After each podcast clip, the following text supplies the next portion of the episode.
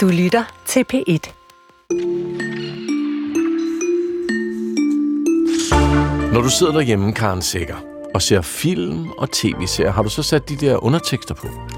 Øh, ja, det har jeg faktisk en gang imellem. Altså også når det er danske. Mm.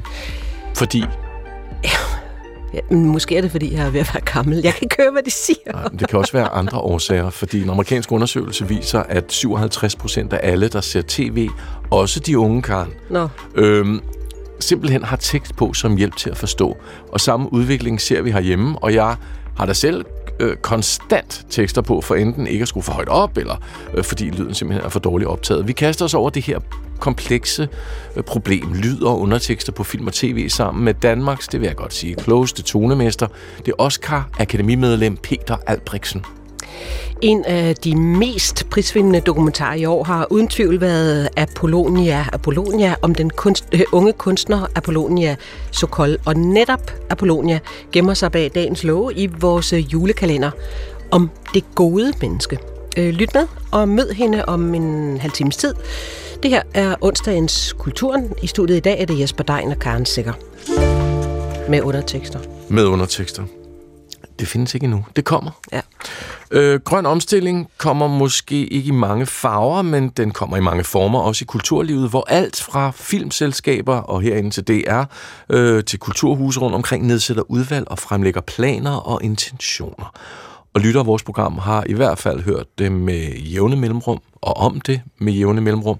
I 2022 der besluttede regeringen så, at der skulle laves et Center for Bæredygtighed i Kulturen. Men først nu har man besluttet, hvor centret skal ligge. Og det skal det under Kulturens Analyseinstitut, som altså skal have det her center i gang i det nye år. Esben Danielsen, velkommen. Tak. Der er du jo direktør i Kulturens Analyseinstitut. Øh, nu er det jo lige blevet placeret hos jer, men I har jo allerede været i gang med at se på nogle af de her udfordringer. Så hvor er det største bæredygtighedsproblem i kulturlivet lige nu? Der er to øh, veje at se på det. Det ene er, hvad er det, hvad er det største udfordring ind i maven af kulturlivet, hvor man selv kan gøre noget ved sig selv. Og så altså er der på teatrene, på museerne? Lige og præcis. Og så er der, hvad vi kan rykke ved ude i samfundet, som er svære at snakke om. Men hvis vi tager det første først, så er det sådan set meget analog med, hvad idrætten har kigget på. Bygninger står og lyser som værende den første udfordring, og så er der transport, og så er der, hvad man køber ind. Det er sådan ikke så forskelligt fra andre steder, men løsningen kan være anderledes. Rigtig meget kultur er jo i gamle bygninger, for eksempel. Det er ikke nemt at gøre noget ved. Og så den anden del, det du synes er svært at snakke om, Ja. nemlig det aftryk, kunsten kan sætte uden omkring sig selv. Ja, fordi der var en, der spurgte om forleden, at skal I så til at lave nye tekster til protestsangene? Er det det, der er jeres opgave? Mm. Det synes jeg er en meget humoristisk måde at gå til det på. Altså, og i virkeligheden er det det modsatte. Det handler om, at kunsten kan selv og spejler et samfund, men, men vi kunne godt være med til at lave en scene for, at det er tydeligt, hvad der foregår. Fordi det skaber nogle forestillingsverdener, øh, som ikke nødvendigvis er pegefinger, men er sådan provokationer, andre veje, Spørgsmål. nye løsninger, store spørgsmål. Og det er naturligt for kunsten at gøre det. Og så måske lidt overset, også derude, hvor vi mødes og er sammen. Hvis du er ude i en landsby, så er det tit omkring kulturlivet. Du har et samvær og et fællesskab i forsamlingshuset, i kulturhuset, i biblioteket. Og det er også vigtigt faktisk for at skabe nye handlinger og ny adfærd. Vi skal tale videre om det her. ja det skal vi. Lige et klip på, er det ikke rigtigt? Jo, det er rigtigt. I dele af kulturlivet, der er man i gang med at skabe rammer for bæredygtig omstilling. Øh, Det er ikke mere end et par måneder siden, at vi her i programmet faktisk havde besøg af Karoline Gjærulf. Hun er projektleder i BFTP, Bæredygtig Film- og TV-produktion. BFTP har faktisk allerede fået lavet sådan en analyse af, hvor filmproduktioner kan, og ikke mindst bør, gøres grønnere. Prøv at høre her. Der fik vi lokaliseret øh, transport, øh, energi, øh, catering, affald og materialer som nogle helt konkrete områder, hvor vi kan arbejde struktureret øh, for at, at, at få en, mere bæredygtig filmproduktion. Mm. Og Så stort set alle de parametre, man kan pille ved. Ja, Og I har lavet øh, den her omfattende undersøgelse, spørgeskema, Mhm. mm. øh, temperaturmåling, kunne vi sige. Hvordan har øh, folk det med alt det her?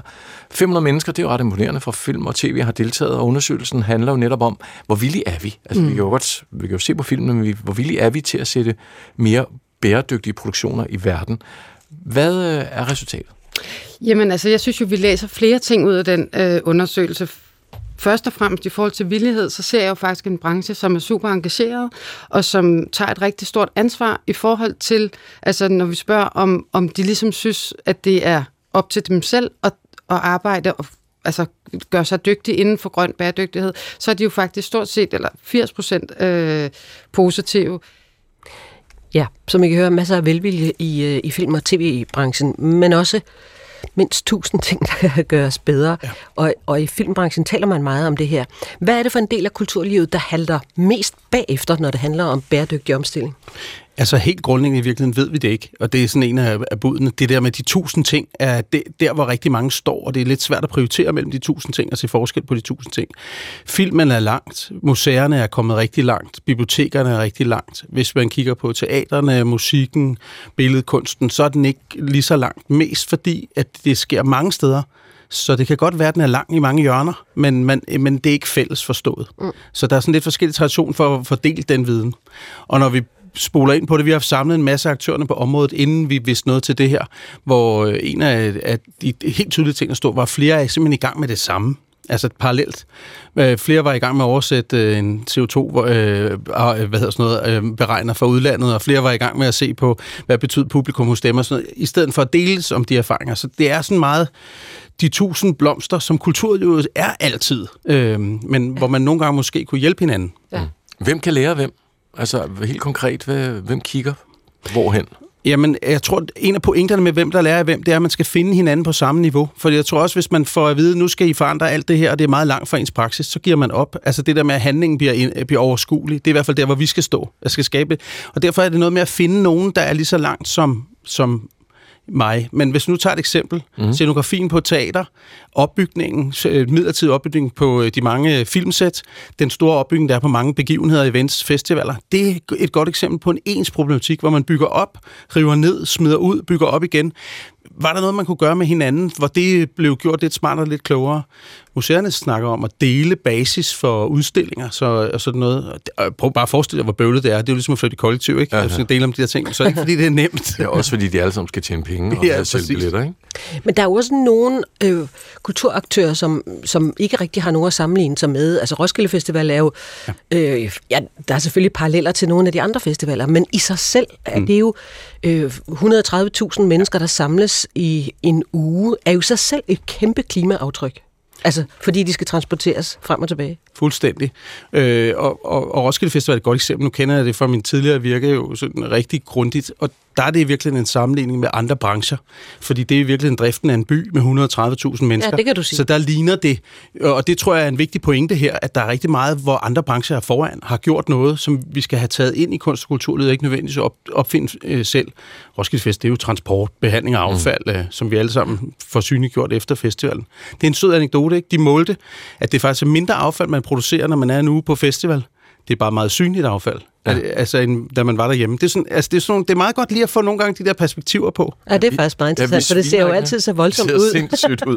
ja. Må lige høre, Esben. Øh, du er direktør på et forholdsvis nyt kulturanalyseinstitut. I er også ved at finde jeres fødder. Formålet er, at I skal hjælpe alle aktører og politikere med at træffe de rigtige beslutninger for kulturlivet. Ikke? Hvordan går man så til det her? Og så kommer der en og siger, her, og ud over det, Esben, skal I også lige lave det her Center for Bæredygtighed. Hvordan gør man det? Jamen, altså, jeg tænker, at man starter med at gå hjem i juledepression. Det er jo, er jo ikke, det er jo jeg. Så gør jeg hjem og klipper hjerter og ved ikke, hvad jeg skal gøre. Nej, altså, vi, vi har jo bare Om kastet os ud. opgave, det er det, jeg mener? Det er en kæmpe opgave, og det, og, det, og det er det på mange af de områder, vi kigger på. Så i virkeligheden, så prøver vi at gøre det samme. Vi går ud og siger, der er folk i gang. Der er folk, der laver noget begavet. Vi skal ikke tro, at vi ved bedre ud og invitere, ind og banke døre ind, sige, hvad har I lavet? Kan det fortælles? Kan det forklares? Kan det deles? Mm. Øh, og, og det er helt klart. Og så bliver det jo også noget med at være lidt pragmatisk og sige, hvad skal der til? Mm. Hvad kan vi høste af lavt hængende frugter? Hvis I bruger fem forskellige CO2-beregnere, skulle vi lige få kigget på, om det er overhovedet nødvendigt. Og, Ensrette. Ja, og gøre det lidt nemmere. Ja. Øh, altså, så jeg tror meget af det, der bliver, det er ligesom at bygge store begivenheder, som man lavet festival. Jamen, vi skal have nogle toiletter, de skal ud og stå. Lad os komme i gang. Vi kan også sidde i møde længe, men det kommer folk ikke på toilettet af. Altså, du var det en mærkelig sammenligning, da det kom ind her. Jeg men, forstår, men, hvad du mener. Ja. ja, og så skal det vel også være ret nemt at gå til, ja. hvis man er i teater eller et museum eller en festival, eller hvad det nu kan være. Ja, det er faktisk en af de ting, der fylder, når vi har snakket, at der er ret mange, der vil, men ikke ved, hvad de kan eller skal. Øh, og det er kan i første omgang. Eller ved det, helt præcis, hvor problemerne er. Præcis, og kommer man til at gøre noget i et hjørne. Jeg har tidligere arbejdet i Københavns Kommunes Kulturforvaltning, hvor alle sagde, at det må være noget med bilerne, der skal køre på el. Og det viser sig, hvad det der betød mindst. Der var svømmehallerne langt det vigtigste. Ja. Mm. Altså, og det er selvfølgelig logik, men hvor var det, man tog fat det tror jeg, vi skal hjælpe med at lige gøre det lidt mere overskueligt. Jeg synes, Danmarks Idrætsforbund har gjort noget fedt ved at sige, start med at kigge på jeres faciliteter. Det er nummer et. Så kan I bagefter kigge på transporten, og så hvad I køber ind og ting og sager. Men start lige i bygningerne, og det var det, der giver mening hos dem. Prøv at finde sådan nogle tommelfingerregler, så alle ikke behøver at lave en lang beregning hver især. Ja, fordi det ligger jo også rigtig mange steder, som man, ikke er, øh, som man måske ikke er særlig bevidst om. Jeg kan huske, jeg, når jeg kommer til at tænke på, at jeg var engang en uge på højskole, og der var der nogen, der lavede en beregning af, hvis man lå værd at tage et nyt glas, hver gang man skulle have en kop kaffe, så ville den her højskole spare, jeg ved ikke hvor mange ja. tusindvis af kroner hvert år på opvask, der ikke skulle tages. Altså, og det er jo sådan noget, gud ja, det har jeg da aldrig tænkt på. Der, der er masser af sådan nogle ting ja. også. Ja, øh, og, og, der, og der er det sjovt, der kan kulturlivet faktisk også, øh, du kunne måske ud af en tangent, men være en eksperiment for resten af samfundet. Ja. Jeg var inde og se en udstilling, øh, som kunstnerværkerne har lavet, sådan en biennale inde på Copenhagen Contemporary, hvor de sagde, i stedet for at vi ødelægger og smider ud, bruger og smider væk, hvis det nu er noget, der er lagt mere særlighed, så vil vi gerne reparere. Så gør det ikke noget, der er gået skov af, så mm. kan vi godt passe på. Vi kan prøve med nye materialer. Altså, de udfordrer det ud for sådan en kunstnerisk tænkning, mm. men det var også bare lavpraktisk i stedet for så bare at køre et eller andet sted hen og købe 12 glas, og så var de smadret, og så et nyt og sådan noget. Altså, der er nogle sjove ting, der bliver sat på spidsen i det her. Mm.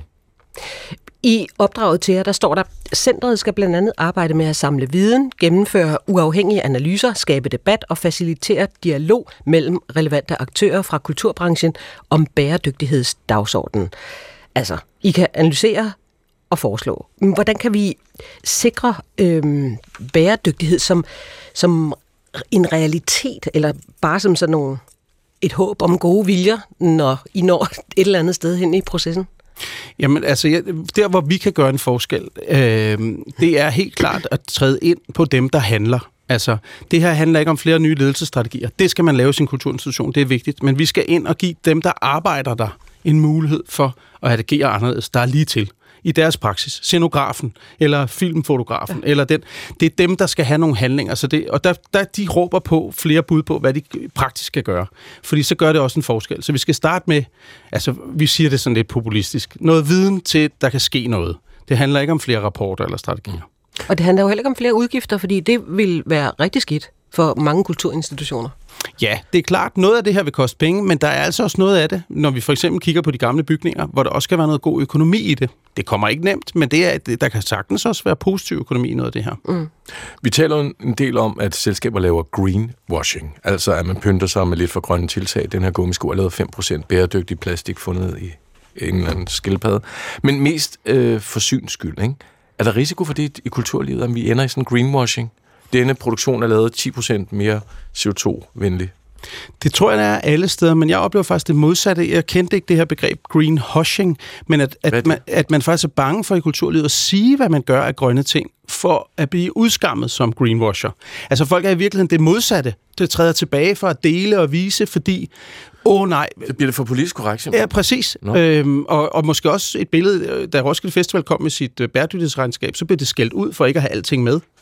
Altså, det, det, vi er sådan et sjovt sted, hvor, hvor hvis man gør noget, så skal man også... Øh, altså, og der tror jeg, at jeg håber, vi kan være med til at gøre lidt mere pragmatisk. Øh, sådan et billede af, det handler ikke, hvad for et footprint man laver, der skal analyseres i bund og grund, men bare hvad for nogle foot steps, man kan tage. Altså, hvad er det for et grønt fodaftryk, øh, fodskridt, man kan tage fremad? Mm. Og det kunne jeg godt tænke mig, at folk vil stå ved og sige, okay, vi er ikke kommet i mål, der er et stykke vej endnu, men altså... Mm. God arbejdsløst. Tak. Og få nu flyttet nogle julehjerter også. Ja, ind. skal nok. det er godt. Esben Danielsen, som er øh, direktør for øh, Kulturens Analyseinstitut. Og så holder vi selvfølgelig øje med, hvad I laver derinde, som tiden vil gå. Og nu sætter vi os så foran skærmen, enten derhjemme eller biografen, og ser en actionfilm.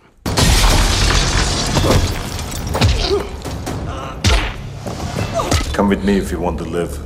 It's okay, Mom. He's here to help. It's okay.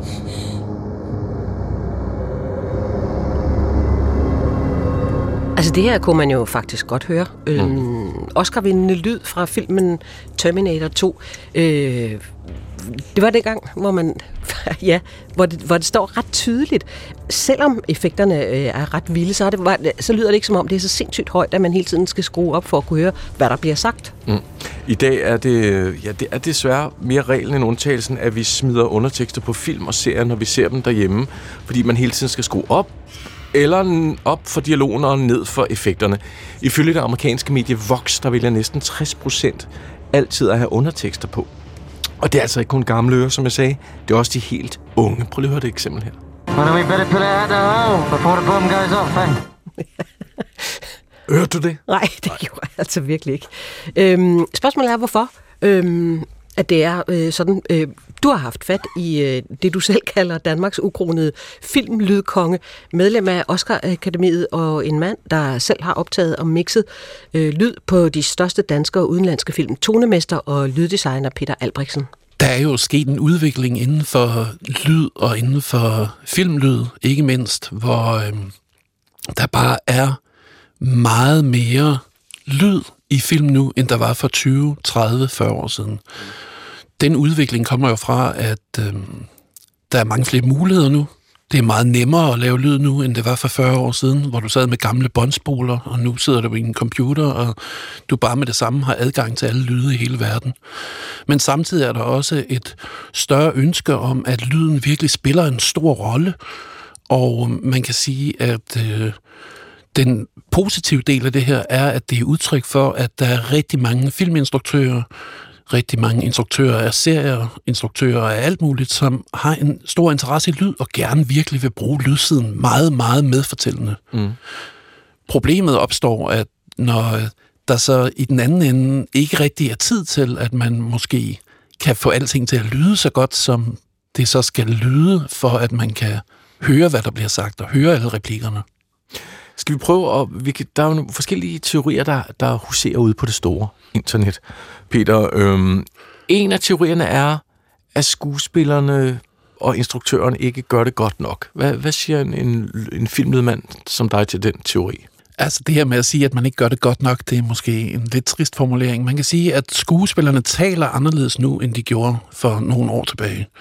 Og øh, skuespillerne taler lidt mere mumlet og stille med dagdags, og, det er, og sådan er det i Danmark, og sådan er det også i udlandet. Mm. Så når du begynder at tale lidt sådan her, og så kan det være svært at forstå, hvad man siger. Mm. Men øh, samtidig så er det jo øh, det, på den måde, at skuespillerne har skabt en mere naturtro karakter. Man føler mere for dem, fordi at de virker mere ægte. De taler ikke som, som om det er en øh, teaterforestilling. Og øh, jeg kan huske at høre sådan en gammel optagelse af en gammel Morten Kork-film, hvor Paul Reichardt skal ud, udbasonere sin store kærlighed til en kvinde, og så hører man det her take, det er sådan en rå optagelse, som jeg har hørt ud på Nordisk Film. Jeg vil så gerne øh, være sammen med dig. Og så siger de, tak for optagelsen. Og så hører man, ja, nu skal jeg kræfte med en smøg. Så altså, det var bare, sådan talte man dengang. Man talte på en anden måde, når kameraet kørte. Nu, når kameraet kører, så taler man bare på en meget mere naturlig måde, og det er sværere at forstå og svære at forstå, fordi hvad? Er mikrofonerne måden at optage det på? Er det blevet anderledes, Peter, på sæt? Fordi i gamle dage, jeg husker jo de der gamle film, der tænker man, der er sådan de der hedder Foley Artist, eller lydbearbejdning, hvor sådan, nu går vi lige en tur, og der er blevet sat lyd på bagefter, og dialogen blev indspillet igen. Er måden, man optager på, og den ændrer sig også markant? Man kan sige, det man jo faktisk bruger fra filmoptagelserne stort set er kun dialogen. Alle andre lyde laver man bagefter. Så det optager man som Foley eller putter på som lydeffekter. Så det er faktisk kun dialogen, man bruger fra selve optagelserne. Mikrofonerne er jo faktisk blevet bedre, mm. end de var engang. Det skulle man også tro. Så det er jo virkelig et udtryk for, hvordan øhm, skuespillere taler. Og så er det også et udtryk for, hvor hurtigt skal det nogle gange gå på optagelser. Altså, nogle gange, når man laver de her serier med mange afsnit, rigtig meget, der skal filmes, der skal i kassen hver eneste dag, så går det hurtigt. Mm. Og så har man ikke tid til at vente på, at når mikrofonen skal lige stå helt præcist perfekt, fordi det kan man jo ordne bagefter. Nu taler du selv om det her med, at det er mere komplekse lyde. Vi fylder mere på. Lyden er et parameter, og du sidder også selv og mixer i alle mulige fine standarder, Dolby Atmos og hvad det ellers sidder alle sammen. Ikke? Ja. Øhm, overlæser man simpelthen filmen? Er det også en del af problemet? Den her, vi i gamle dage i 80'erne og 90'erne havde vi jo vores loudness-knap på stereoanlægget, ikke? hvor man lige løftede bunden lidt. Ikke? Er det det, der også er problemet, man læser for meget derover? Ja og nej. Altså, jeg synes jo, at øh, det er dejligt, at der er så meget skærpet fokus omkring, hvad lyden kan. Men det er rigtigt, at øh, hvis man kigger tilbage, så øh, ja, der var 50% mindre lyd i film fra 70'erne, og de var måske også 50 procent bedre. Mm. Men øh, til gengæld så synes jeg, at når det hele fungerer nu, og når man har nogle oplevelser af en film eller en serie, hvor alting virkelig er toptrimmet, så er det jo, får man en oplevelse, man aldrig kunne have haft før. Men det er klart, at det er blevet sværere at lave den, skabe den lydoplevelse, fordi der er mange flere elementer, du skal holde styr på. Mm. Og så er der jo masser og masser af muligheder. Jeg synes lige, vi skal øh, lytte sammen på et klip her fra, fra en af mine yndlingsfilm. En mand, som vi kommer faktisk til at tale rigtig meget om i, i den her snak om lyd. Nemlig uh, Christopher Nolan, uh, The Dark Knight Rises. Her er det Bane og Batman, der mødes. Not as serious as yours, I fear.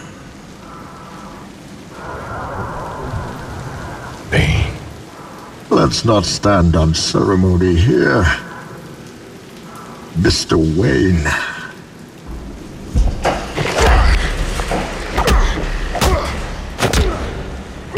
Jesus cost you your strength. Victory has defeated you. Jeg ved, når man ser den her, Peter, ikke, i biografen, så, øh, så er det jo nødvendigt med undertekster. Det er jo næsten ikke til at høre, hvad Bane han siger. Og hvis du ser den hjemme på hjemmebiografen, så går det helt galt. Ikke? Hvad, hvad siger du til sådan en scene her? Er det sådan, du vil mixe den også? Nu er du ikke Nolan, nu er du, nu er du Peter. Altså, jeg har jo øhm, en, øhm, en mentalitet, der sådan strækker sig lidt tilbage til den gamle klassiske skole af Hollywood-mixer, som, hvor mottoet altid har været, dialogue is king. Og øh, det er jo fra den generation, hvor det ligesom virkelig handlede om dialogen først og fremmest, og så alle de andre ting i anden række. Så samtidig så altså, når man hører ting, jeg laver, ved det er lige fra Evil Dead Rise til vores mand i Amerika, så er der jo masser af eksplosioner og lyde og vilde lyde og effekter og ditten og datten, der sker. Men jeg prøver da virkelig at gøre mig umage for, at dialogen stadigvæk er klar. Og jeg synes, når jeg hører det her, at dialogen bliver formudret, at det bliver for utydeligt. Mm. Men samtidig så er det jo også en, et valg. Altså man kan sige, Christopher Nolan har jo truffet det her valg omkring, når man, man behøver ikke høre alt, hvad Bane siger, fordi han, bare den måde, han taler på, er uhyggelig.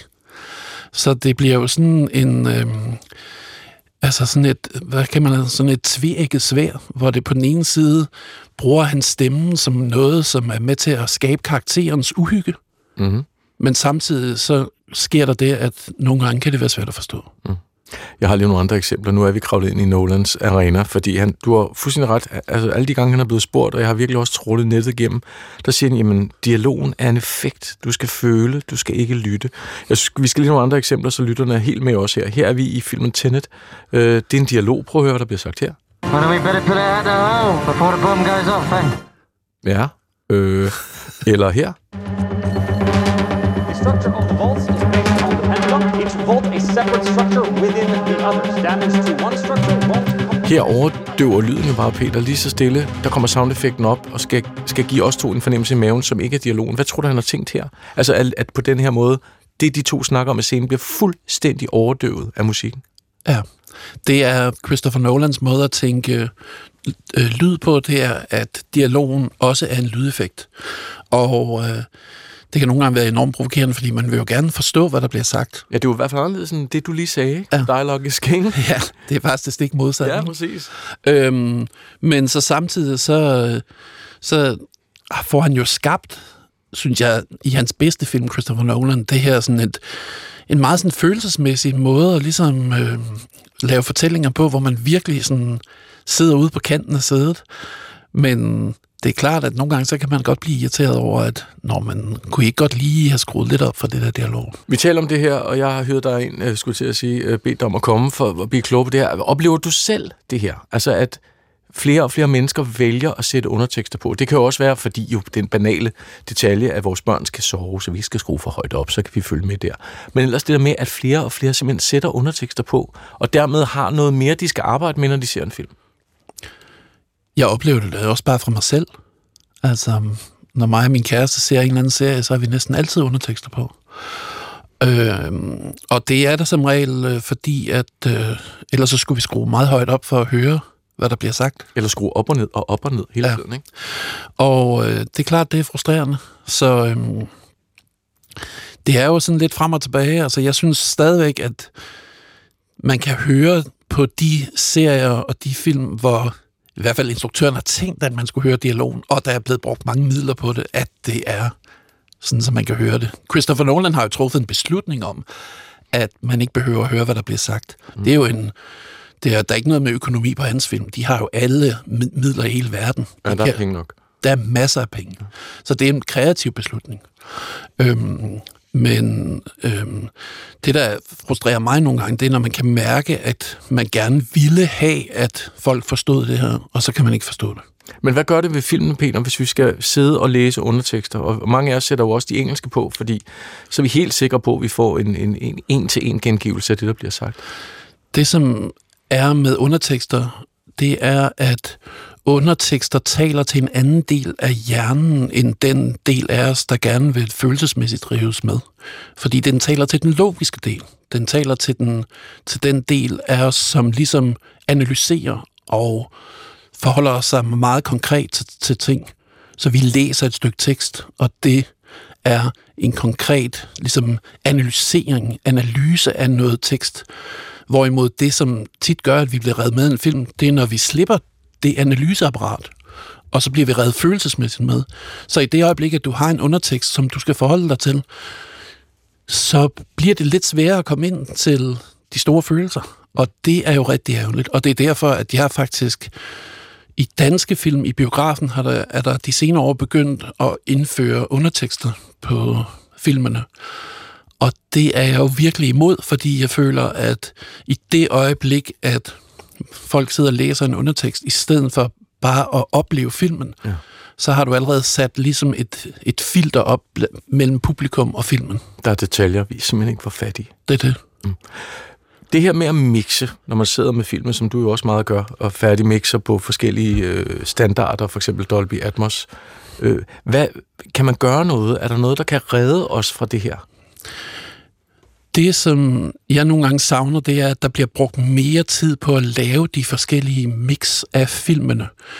Fordi at det er virkelig der, hvor jeg synes, der er mange af de her problemer, der opstår. Altså, hvis man hører en film i biografen, der er mixet til biografen, så som regel, så lyder de godt i biografen. Sådan har jeg det også med danske film. Jeg kan godt forstå, hvad der bliver sagt i danske film i biografen. Men når mange af de her film bliver rykket over på tv, så har der ikke været tid nok til, at man kunne lave den her mere komprimerede udgave af mixet, som man laver, når film skal vises på tv med mindre højtalere, mindre dynamikområde, mere forstærket mellemtone, så man bedre kan høre dialogen. Man laver nogle forskellige greb, som gør, at dialogen bliver tydeligere. Men hvis der ikke er ordentlig tid til at lave det, så er det, vi står i det her problem, hvor man ikke rigtig kan høre, hvad der bliver sagt. Den nyeste ting, som øhm, nogle af streamingtjenesterne er begyndt at indføre, det er, at de vil have mixet fra mixerne i det, der hedder stems, altså i spor, så man får dialogen for sig, lydeffekterne for sig og musikken for sig. Mm. Og så kan man simpelthen med, når man sidder og ser filmen, hører filmen, hører serien, så kan man skrue op bare for dialogen, og så de andre elementer fastholder det niveau. Så du faktisk kan skrue op for tingene for sig selv. Når jeg har siddet og mixet noget, hvor jeg har virkelig gjort mig umage med, at der er en helt særlig balance mellem de forskellige ting, så er det jo for mig lidt et sådan skrækscenarie. Det er et Men samtidig er det jo også øh, en måde at ligesom måske kunne give forbrugerne større fleksibilitet i forhold til, hvad er det, de gerne vil høre. Har de brug for at høre dialogen mere tydeligt, og de andre elementer mindre tydeligt, mm så er det en vej frem i hvert fald. Hvis man kan skrue op for dialogen for sig selv, så tror jeg måske, det godt kunne ændre på nogle ting. Men jo, underteksterne er vigtige. Altså, men øhm, jeg håber da, at da vi finder nogle andre veje ud af den her model, end at man skal sidde og læse filmen for at forstå den. Peter Albrechtsen, det var godt, du kom forbi. Øhm, Jeg sender dig afsted med et af Christopher Nolans øh, vildeste øh, eksempler på, øh, hvor mumlet en dialog kan være. Der er vi i filmen Interstellar. Ved, du kan næsten regne ud, hvad det er for en klip. ja. Det er Michael Caine, det er Dr. Brandt. der ligger på sit dødsleje. Kan du høre, hvad han siger, når jeg nu trykker på start, tror du? Muligvis ikke. Nej, men vi lytter alle sammen efter. Er I klar derude? Her kommer Michael Caine. I wanted you to believe that your father would come back. I do, Professor. Forgive me, Murph. There's nothing to forgive. I I lied, Murph. I lied to you.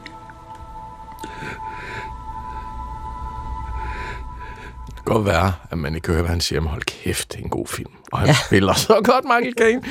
Og for dem, der sad ved, hvad siger han, hvad siger han, skal vi lige tage den.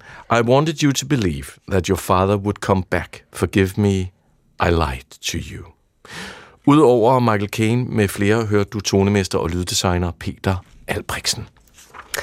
Og så er det blevet tid til dagens afsnit i Kulturens øh, julekalender, hvor vi hver dag har stillet det samme spørgsmål til en ny stemme.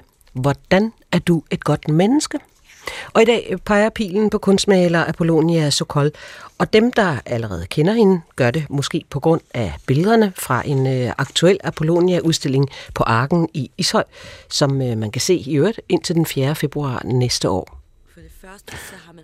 Ellers så kender man måske Apollonia fra den prisvindende dokumentarfilm Apollonia Apollonia af Lea Glob, der portrætterer kunstnerens personlige og kunstneriske udvikling. Ja, det var da helt forkert, det jeg fik sat på, var. Nu kommer den.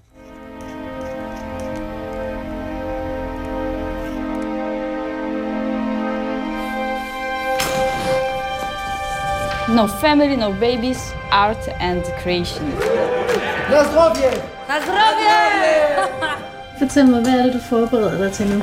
Hvad, forklar, hvad det er for et kunstprojekt, du er i gang med. Det er et projekt. Det er en kontinuation. Det er noget, der startede, da jeg blev født. Da det blev ved. Jeg kan ikke adskille noget som helst. Der er mange, der siger til mig, at øh, jeg skal lade være med det her, fordi at jeg kan ikke se forskel mellem min identitet og mit arbejde. Der er heller ikke noget forskel. Apollonia. Filmen om Apollonia Sokol havde premiere i foråret og ligger altså nu også, hvis du har lyst til at se den på DR TV. Det kan klart anbefales. I dagens julekalender der har vi altså talt med hende om at tage sig af børn fra gaden, om ikke at kunne adskille sig fra sin kunst og om at dele ud af sin løn. Først skal vi lige høre, hvordan øh, Apollonia reagerede på emnet om at være et godt menneske. Altså, jeg har tænkt ret meget på det spørgsmål, fordi nu har jeg fået det at vide sådan før kampen. Det er virkelig et sjovt spørgsmål, fordi på det, for det første, så har man aldrig lyst til at sige selv, at man er et godt menneske, eller hvordan man er. Det er andre mennesker, der skal snakke om en på den måde. Så det er sådan, man bliver sådan lidt, sådan, det er lidt provokerende et spørgsmål, vil jeg sige. Øhm, øh, men, men jeg har fundet en vinkel at komme ind på, den, på, på det emne, øh, gennem de buddhistiske munke, øh, som jeg har som venner, øh, som er sådan tibetansk buddhister. Og de har ligesom øh, lært mig nogle ting, øh, apropos øh, problemer og antidoter, kan man sige. Så jeg har været til Vipassana for eksempel, som er sådan en meditationslejr, hvor man ligesom beder i, eller mediterer i 10 timer per dag, i 10 dage, uden at snakke.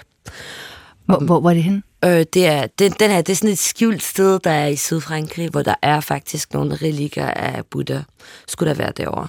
Derfor er det hemmeligt. Men øh, det er i Toulouse. Men altså, men det, det er et fantastisk sted. Og øhm, så, altså, de her oplevelser har ligesom hjulpet mig rigtig meget med, med det spørgsmål, om man skulle være et, et, et godt menneske, fordi at, som jeg siger tit, apropos mit eget arbejde, jeg gør det først og fremmest for at redde mig selv, ikke? Og, øhm, ja, det har, du, det har du sagt flere gange. Øh, det synes jeg er så vigtigt. Om din kunst, at du gør det for faktisk at redde dig selv. Ja. Men gør det der til et godt menneske? Nej, men, men, men det gør det ikke. Men, øh, men det, ja, det skal være relevant. det gør det ikke. Men øh, det, som jeg har lært med de munke, det er, at øh, antidoten til sådan tristhed, sorg og depression, det er at gøre nogen glade. Det er, som, det er sådan nogle meget enkelt øh, regler, kan man sige. Ikke? Så at gøre noget godt for andre, øh, gør, at man har det godt selv. Ikke? Altså det, men det betyder ikke, at det er egoistisk at være gavmild eller at hjælpe andre. Men, men det, vil bare, det vil bare være usandt og uærligt at snakke om at skulle være et godt menneske for, øh, ud fra sådan ren sådan, øh, gavmildhed eller kærlighed for andre. Eller jeg ved ikke, om det giver mening. Jo, så, en, så hvad kan man sige, en, øh, en sidegevinst af det, eller en konsekvens af det, at hjælpe andre, er, at man faktisk får det ret godt selv. Man får det meget, meget, meget, meget godt selv. Og jeg tror, når man er nærig, og man sidder i sig selv, og, og ligesom og, um, og bliver meget selvcentreret over sine egne følelser og sådan noget, så får man det faktisk lidt værre, tænker jeg. Så hvordan er jeg et bedre menneske ved at være god over for andre, så jeg også skal selv have det godt. Jeg vil bare gerne være ærlig apropos det. Øh, hele det der begreb om, at man skulle være et godt menneske. Ikke? Ja, så du er faktisk et godt menneske, Nogle så du også selv kan få det godt. Ja. Mm. Er det problematisk? Nej, det ved jeg ikke. Altså, synes du det? Det er bare, det er bare sådan mindre dramatisk.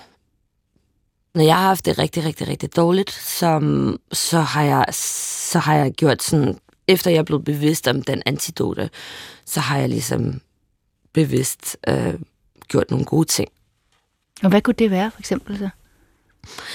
Altså, jeg tror ud fra, først og fremmest ud fra det miljø, som jeg vokser op i, og så, videre, så har man, så har hele den der livsfilosofi har altid været, at man, øh, at man skal ligesom dele, øh, hvad hedder det, øh, dele nogle, nogle, nogle oplevelser sammen, ikke? Og når du snakker den måde, du voksede op på, hvis nu alle ikke lige er helt med på, hvordan, hvordan ja. du voksede op? Så jeg voksede op i Boheme Teater, et uh, arbejdermangfoldigt kvarter, som, hvor der var sådan stor prekaritet og fattigdom, men det var et sted, som, hvor, hvor der skete alt det, alle de ritualer, og alt folk samledes og blev stærkere. Det var sådan, det blev folk dannet community derovre. Mm, og det var i Paris? Og det var i Paris, ja. Mm. I Chateau Rouge, for at være helt øh, nøjagtig. Og faktisk, den teater står der stadig. Så det, de bliver ved med at lave de her ting. Men i hvert fald, så, så, så det er jo det er sådan... Den måde, jeg vokser op på, det er, at øh, man tager imod folk og hjælper dem, og, og, og, og man hjælper hinanden sammen, ikke? Så det, er sådan, det kommer ret naturligt. Og måske nogle mennesker siger, at jeg er gavmild, men det er jeg måske ikke endelig. Det er jo bare den måde, man kommunikerer på. Fordi jeg tror sådan, altså vi kommunikerer sammen.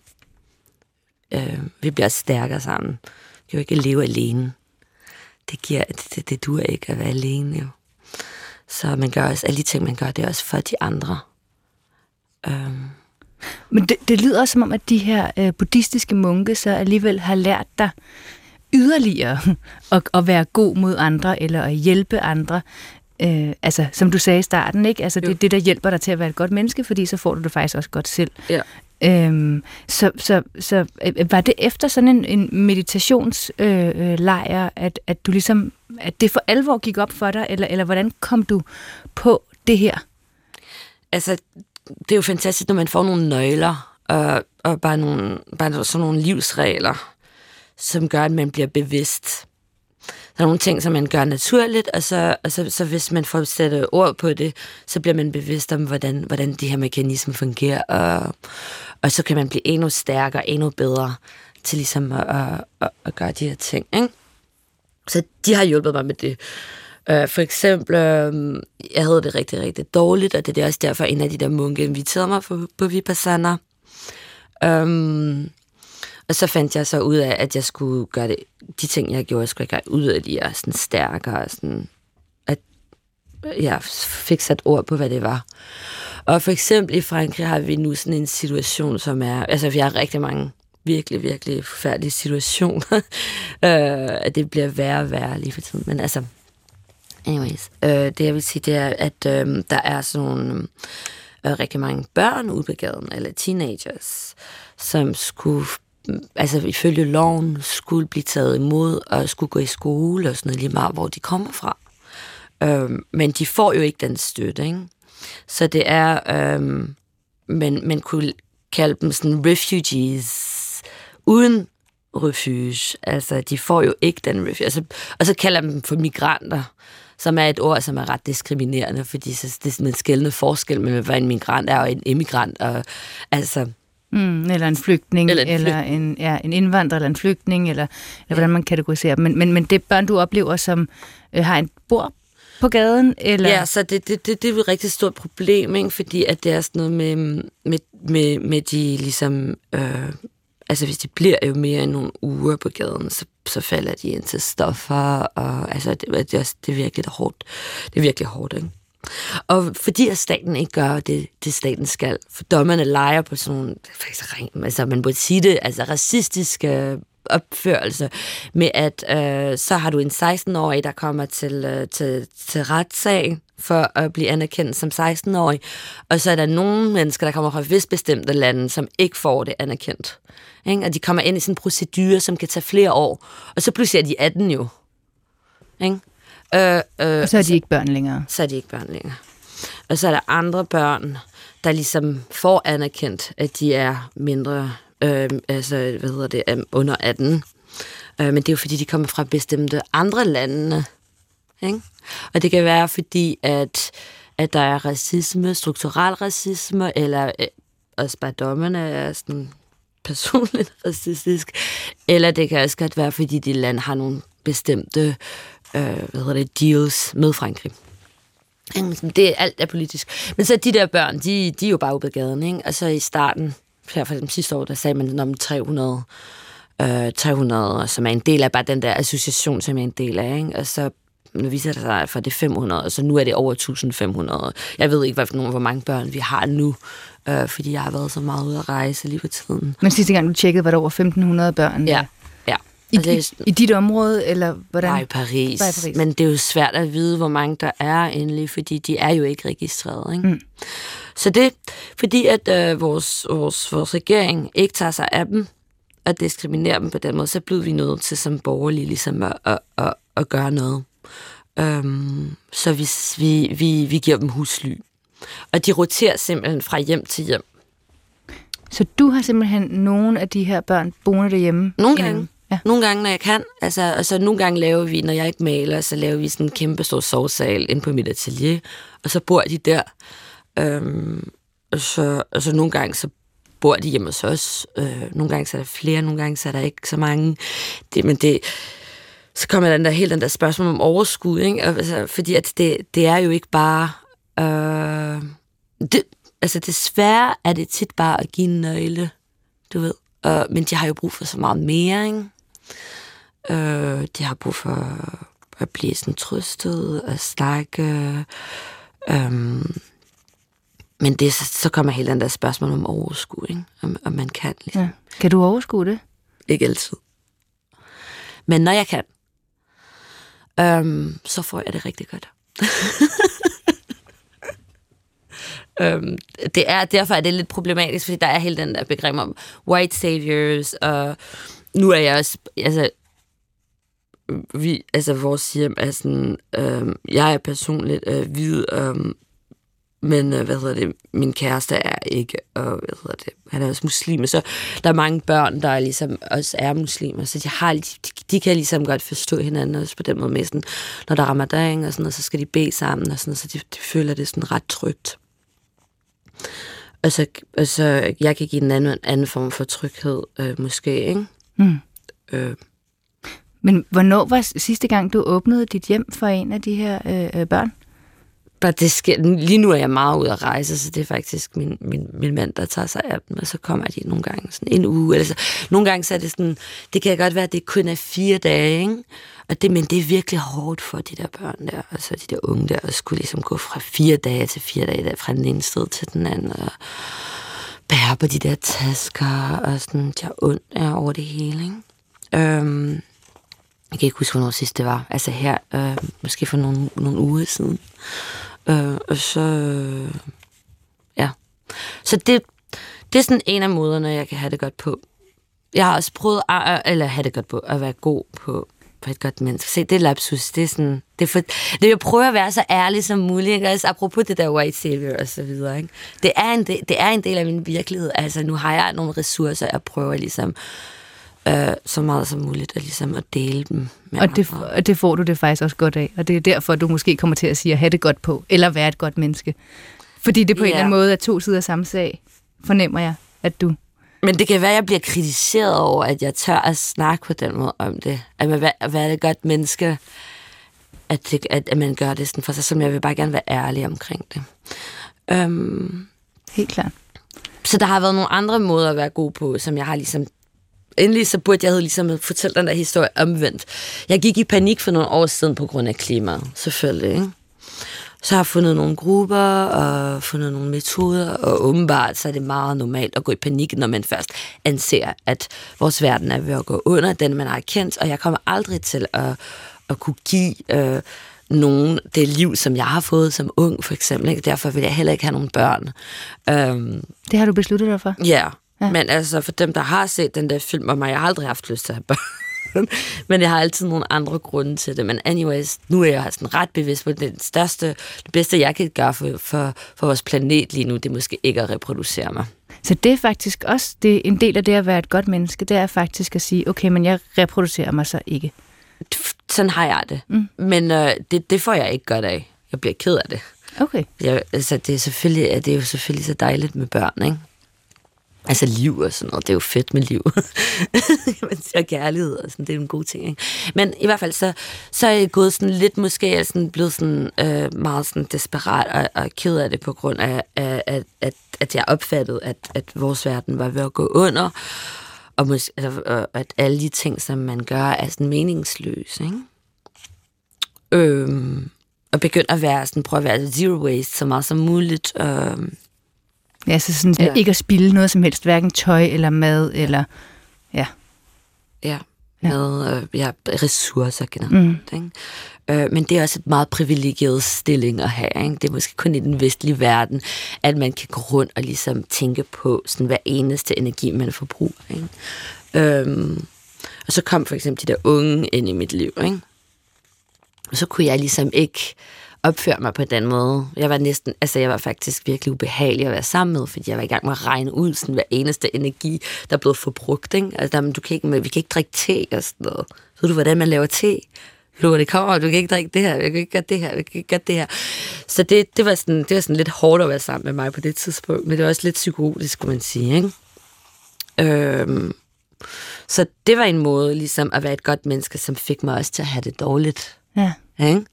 Så det var måske den forkerte måde at være, at være et godt menneske på, fordi så føler man sig, at man er heldig. Man er bedre end de andre, fordi man drikker ikke Coca-Cola. Ja. Du ved. Uh, og så kom de der unge i mit liv. Og der kunne man ligesom ikke, der, der kunne jeg ligesom ikke kræve, at de ikke skulle spise kød. Nej. Ikke?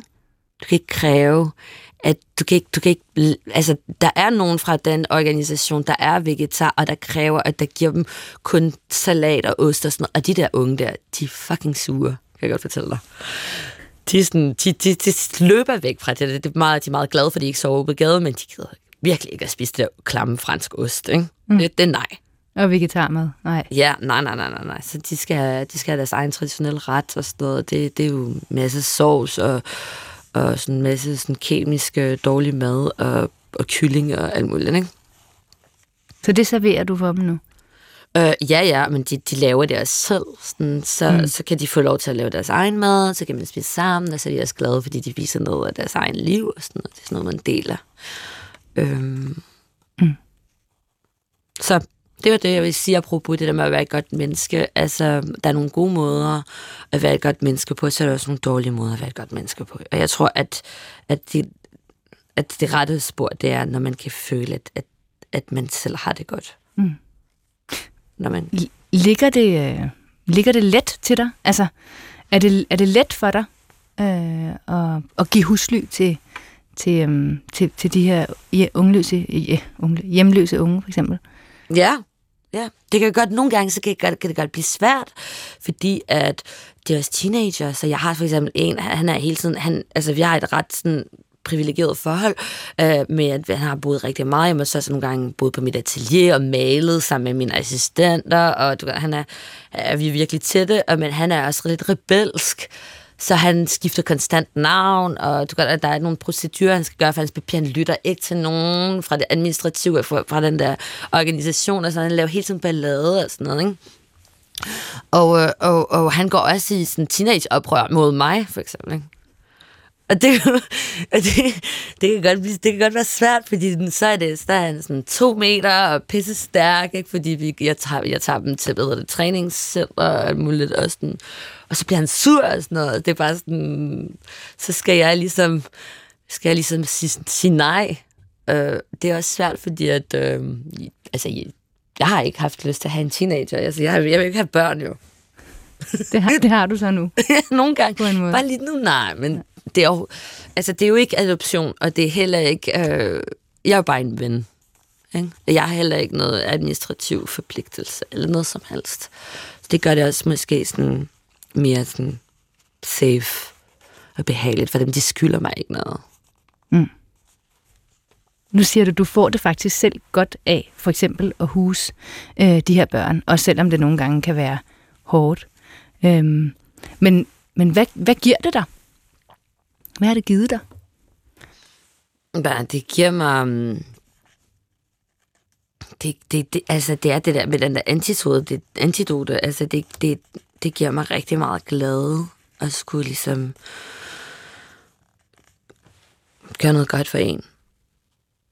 Åbner det også dine din, din øjne for, øh, det vil jeg bare umiddelbart tænke, nogle andre liv, en anden måde, og nogle andre livsvilkår og en anden måde at leve på, og altså sådan udvider dit perspektiv på en eller anden måde?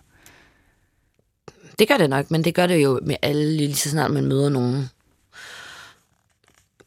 Apollonia, flere af de her ting, du nævner, som du sådan gør for at være et godt menneske, så virker det som om, at det, øhm, at det hele har noget med relationer at gøre. Altså, at det hele handler om relationer til andre, faktisk. Ja. Men det er jo igen, det er ligesom, det er jo det, er jo det samme med min malerier jo. Det er jo sådan, det er jo, det, det er jo igen det, man kan jo ikke adskille sit arbejde fra sit kunst, fra, fra kunstneren selv, og alt er jo det samme. Det er jo det, det alt er det samme material, altså. Um, og der er også det der med sådan, jeg tror på intersektionalismen jo. Og så igen, så de der, de der ting, der foregår i mit liv, det er jo det samme, som man finder i mit malerier. Og det, det er jo de samme ting, jeg tænker på økologi, eller sådan, slås mod sådan strukturel racisme, eller feminisme. Um. Mm. Der, er mange, der er nok kampe at tage sig af, lyder det. Men det er den samme kamp. Mødepunkten, der er jo interessant. Fordi vi slås alle sammen mod den samme patriarkalske undertrykkelse. Altså, jeg kan ikke adskille mit kunst fra, øh, fra min daglige, daglige liv. Så jeg er de mennesker, jeg snakker om, du finder med i mine malerier. Ja, fordi du maler jo simpelthen portrætter af øh, venner og bekendte omkring dig, ikke? Og det er jo, jo så måske også nogle af dem, som du så er et godt menneske overfor, kan man sige. Håber jeg. Ja. Prøver på. Ja. Men så er det, det er altid besværligt med sådan, med sådan magt og succes, fordi nu er, det, nu er det ved at ske for mig, det her. Der er ved at ske noget. Jeg ved at få rigtig meget kærlighed tilbage, og folk kan lide mine værker. Altså, så det er ved at ske, altså du er ved at få succes, er det det, er det, det du tænker på? Ja. ja. Men så, så, er jo, så er dynamikken og magtsforholdene, de, de kommer til at ændre sig, jo, tænker mm. jeg. Altså, hvis jeg tjener penge på de portrætter, jeg laver af nogle andre mennesker, så jeg, jeg, jeg skal reflektere over sådan, hvordan jeg kan sådan gendele det, er det økonomisk, eller... Ja, altså fordi du tænker, hvis du nu for eksempel har malet et portræt af en ven eller en veninde, at de så skal have en del af de penge, som du tjener på portrættet, eller... Ja, det vil være rigtig godt. Ja. Men jeg har ikke fundet ud af, hvordan... Altså, nu har, altså sandheden er, at det er jo svært at sælge malerier, der viser transkvinder, for eksempel. Det er der ikke nogen, der gider at købe. Mm, det har du ikke op- oplevet efterspørgsel på? Nej. Øh, det er ved at ændre sig nu. Mm. Men så skal jeg finde en måde at ligesom kunne dele splejs om det på en eller anden måde. Jeg ved ikke endnu, hvordan, fordi jeg skal også betale skat. Til Macron. Øh. øhm, hvis nu du skulle give et råd videre i forhold til at være et godt menneske på den måde, som du går op i at være et godt menneske på, hvordan skulle det råd så lyde?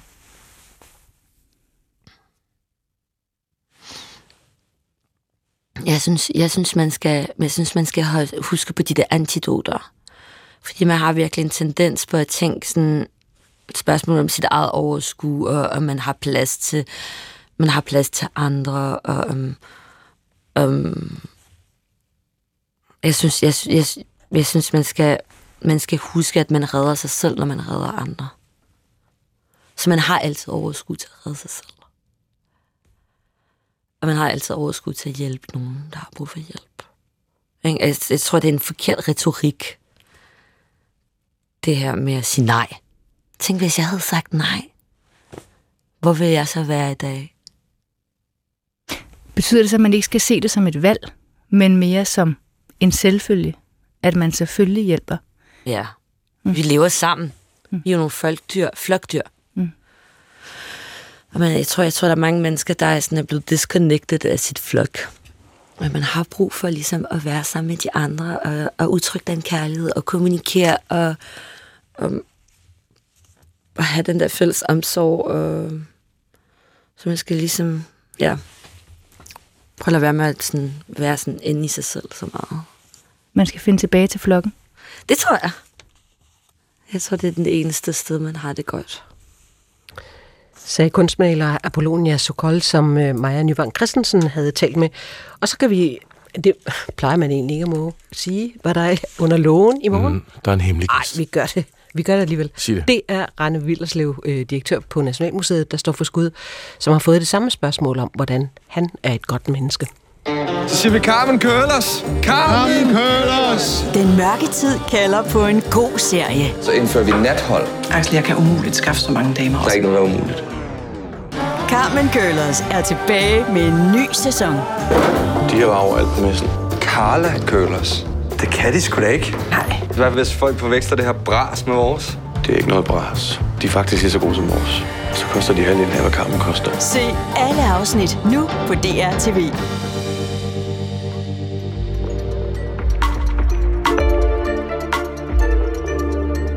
Skibidi-bidi-dip.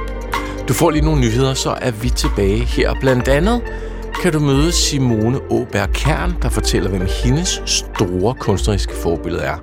Det bliver ikke kedeligt, det kan jeg godt garantere dig for. Tre minutter. Nyheder lige nær. Gå på opdagelse i alle DR's podcast og radioprogrammer. I appen DR Lyd.